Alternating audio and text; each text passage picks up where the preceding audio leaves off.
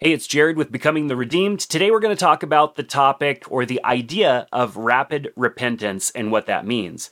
Now, rapid repentance is something that's kind of new to me.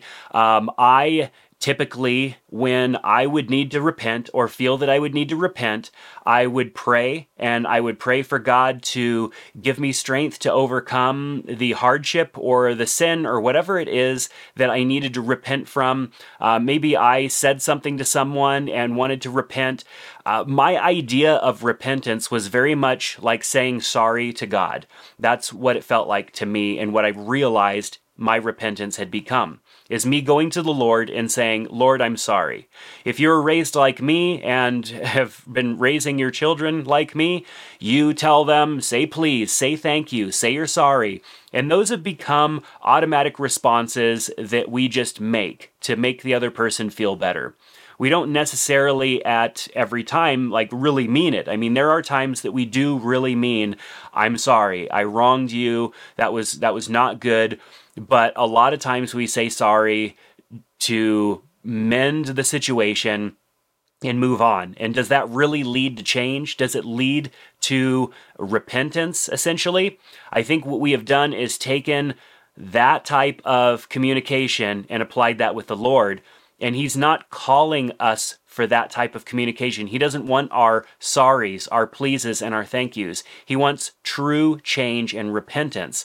And so we're going to look at a couple of Bible verses today that I have found interesting and have spoken to me in different ways about the, the way that I interact with the Lord in regards to my own personal repentance. You know, hindsight is twenty twenty. I can look now at things that I asked for God to change in my life in the past and didn't see that change because I truly wasn't ready. I wasn't I wasn't desiring for it to go away. I was calling out in moments of desperation to the Lord. Lord, please take this away from me. I am not strong enough. Lord, I am sorry for this. I am repenting for this. Only knowing probably deep down that I'm just going to do it again. With that mindset, I truly did want some sort of change.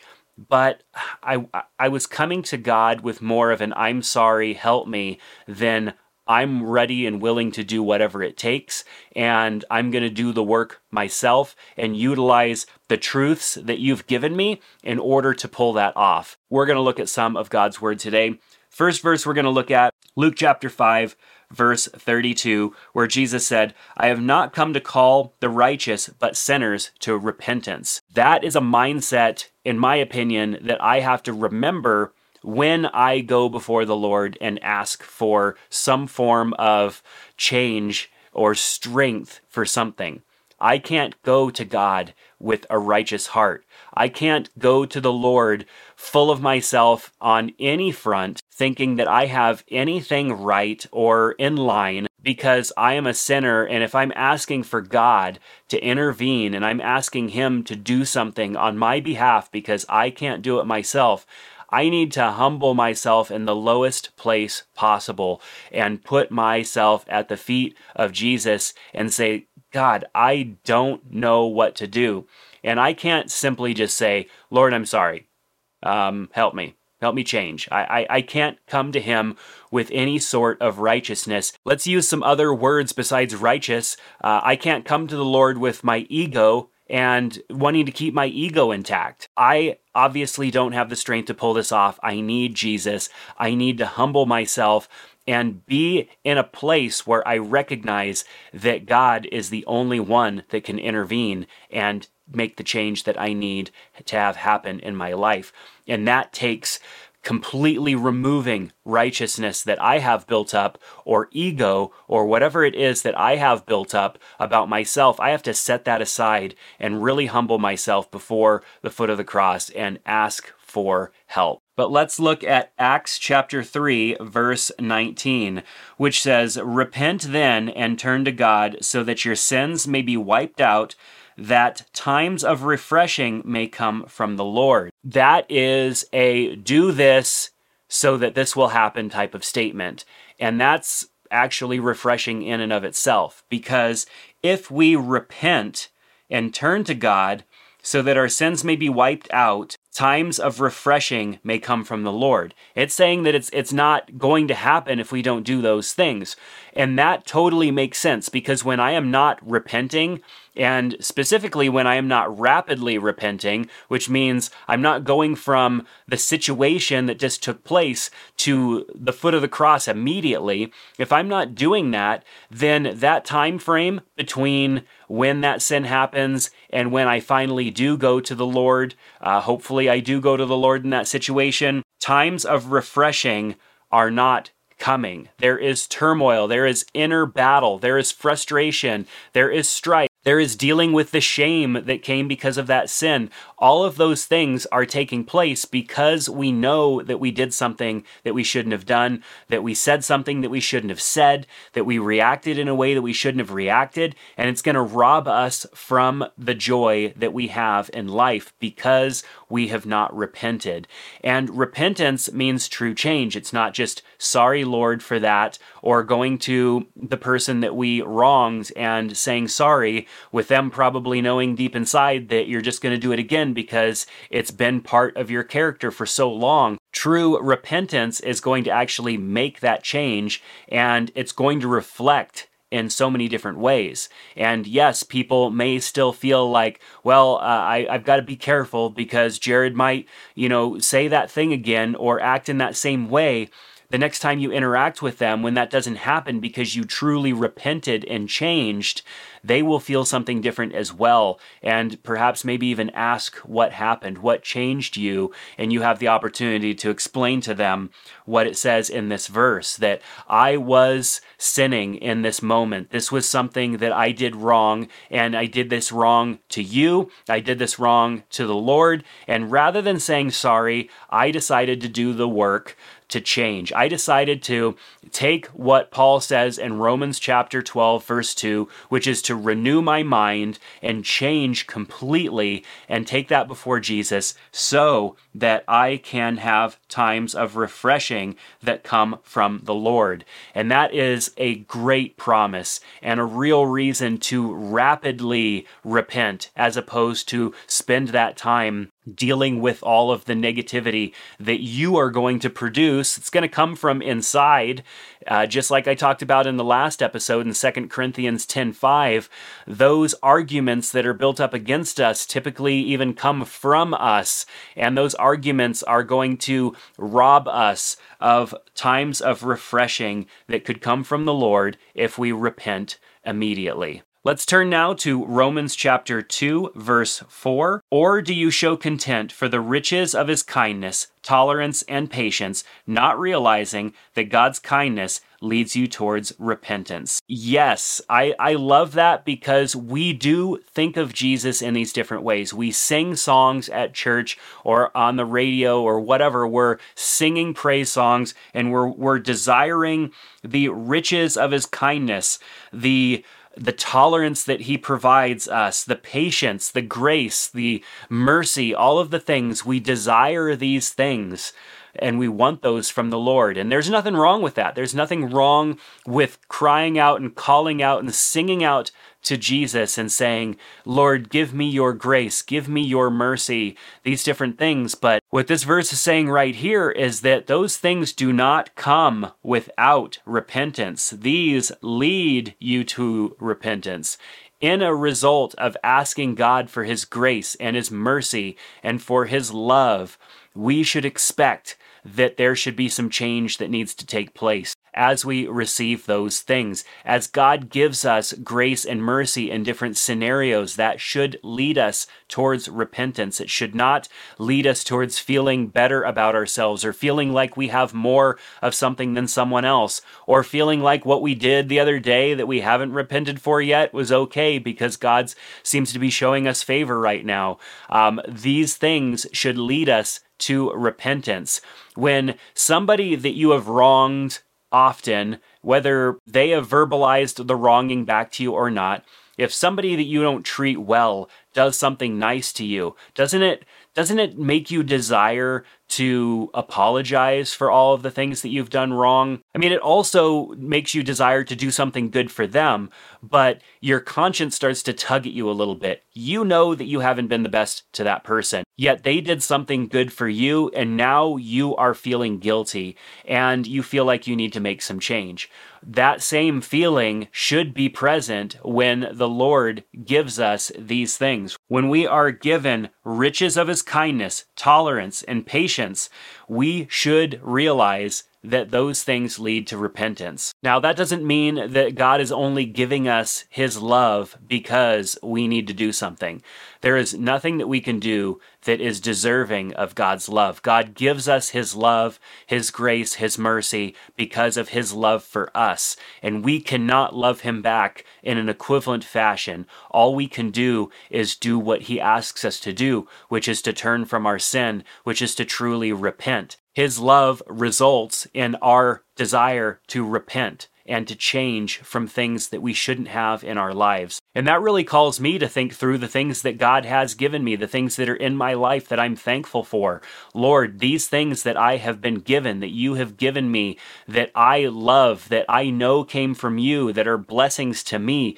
In those things, what does that draw me towards as far as repentance? Is there anything that I need to repent from that I hold on to those things? Maybe it's even the thing itself. Like I have something and I, I've I've been too prideful because of that thing, or I've allowed my ego to get involved with that thing, and maybe I need to turn to repentance because the Lord gave me that. And rather than returning that love, I instead am holding on and keeping it and allowing my ego to get in the way. But maybe the Lord's actually saying, no, I gave this to you so that you can use it to love other people.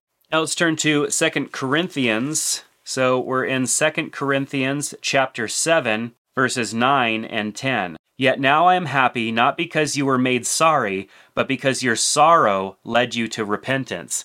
Now, I talked a little bit earlier about this, and so this verse really connects the idea that we tell God, I'm sorry, just like we tell other people, I'm sorry, but that God doesn't want our sorries, he wants true change. For you became sorrowful as God intended, and so were not harmed in any way by us.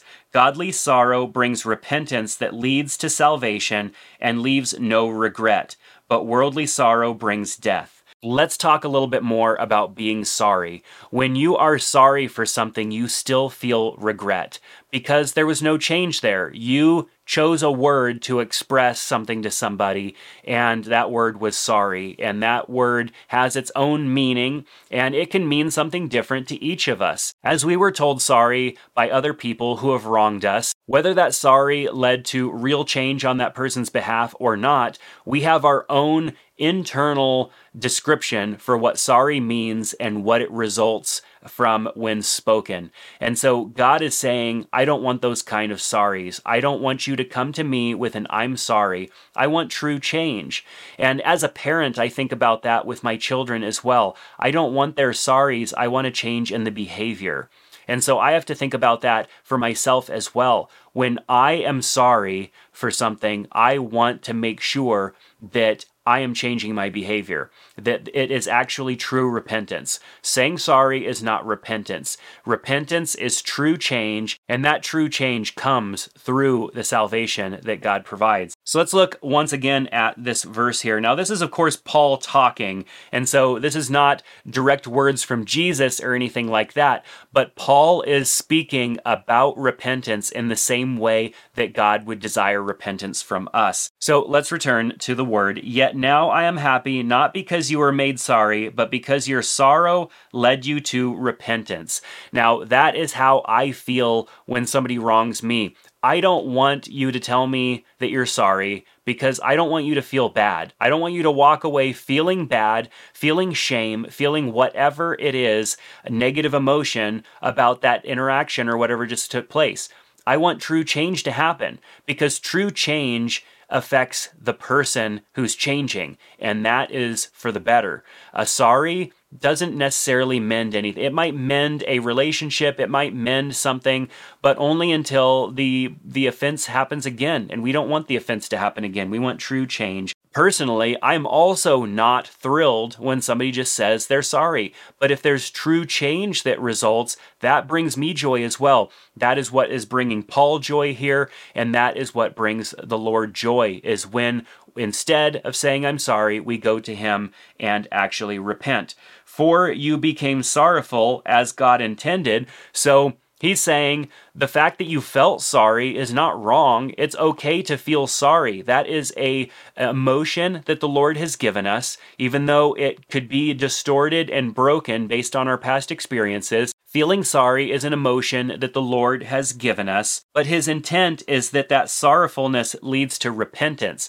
We should take that emotion and we should associate it with changing our ways. So that is where rapid repentance comes into play. When we feel sorry, rather than going down the road of feeling negative, of feeling uh, bad, of feeling shame, feeling all of those bad emotions that we've associated with feeling sorry, instead of doing that, go and change, go and repent. And that repentance means change. It means going to Jesus and saying, I want this out of my life, and I'm going to do the work. I'm going to renew my mind so that I can get this out of the way, and I'm going to ask for your strength so that I don't waver until this is clear and that I have fully repented from this sin. That is change. That is not being stuck in our old ways, being stuck in old mindsets, getting stuck in a rut, uh, feeling depressed, feeling anxious, or any of those things. We're working towards something great, which is repentance. And we work towards that with excitement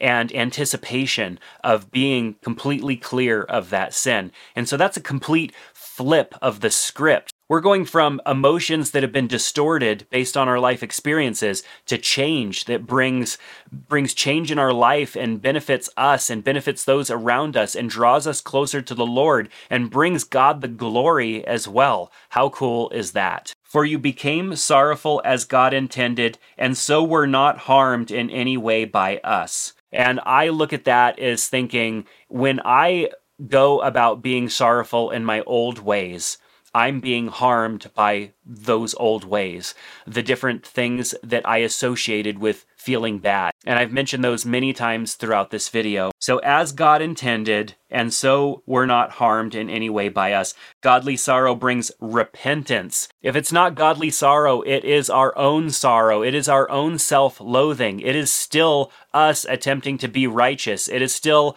us attempting to salvage our ego. It is not godly sorrow. Godly sorrow leads towards change and rapid repentance, meaning not giving yourself time to feel those negative emotions, but going straight to the Lord and repenting immediately and making change is what's going to result in repentance that sticks, true repentance, that leads to salvation and leaves no regret, which leads to salvation. It leads to that continual sanctification process that we have of changing, of growing and repenting and growing closer to the Lord. It leaves no regret, which means it's not leaning on those old ways of thinking, those old mindsets that used to get us stuck in a rut where we felt regret, we felt shame, we felt those negative emotions. It's not leaning on those anymore. But worldly sorrow brings death. That is what those things lead to. It brings death. It brings our inability to thrive in different situations because we're feeling those negative emotions that we've associated with the ways that we've dealt with people in our life. And because we are leaning on that, we are dying. We're losing our effectiveness to be effective for Jesus here on earth, to love other people, to do the things that God has called us to do, to shine in the way that God wants us to shine, and all of the different phrases that you can think of that are in popular songs. We're unable to do those things because we're stuck and we're not truly repenting. And so the idea of rapid repentance is not giving in to the old way of thinking, but going straight to the foot of the cross and earnestly desiring to change. And that means asking the Lord for that strength and taking action moving forward. Let's pray. Heavenly Father, God, I just ask for rapid repentance. I do not want to go down those roads of old ways of thinking where I am shaming myself, where I am telling myself an old script which is not in line with the truths that you have spoken about me. The truths that are in the Bible that you speak about me are not part of the script that I often go to when I feel sorry, when I feel upset because I did the same thing again that I've said many times I'm not going to do. Lord, all of those things make it harder for me to get to repentance. If I go down that road, Lord, repentance might not happen. Those are tools of the enemy that will lead me further away from true repentance. And I don't want to be sorrowful in a way that leads to that type of thinking, Lord. I want my mind to be renewed and renewed in a way that immediately draws it closer to you. Because as I am able to repent sooner and faster, I get to the point where I'm repenting before even sinning in the first place. And that is where I truly want to be, Lord. I want to come to you before the sin even comes to fruition. So, Lord, give me the strength for that. Lord, give us the strength for that. So, Lord, change me in a way that leads to that kind of change in my life. Give us insight into your word that leads to change. Give us ears to hear and eyes to see when the Holy Spirit prompts us to avoid and to turn to repentance instead of going down that path of sin that leads to sorrow. Give us godly sorrow. I'm just thankful for these words, God, in your scripture that speak so loudly about repentance. I desire that in my life, and I desire that in the lives of others. In Jesus' name, amen. Thank you so much for being with me here today. Please subscribe, whether you're watching on YouTube or listening in your favorite podcast app. Subscribe to get notified when I put out new episodes, and definitely get in contact with me, whether it be through email or through the comment section below. I'd love to communicate and chat with you just about what repentance looks like in our journey to becoming the redeemed.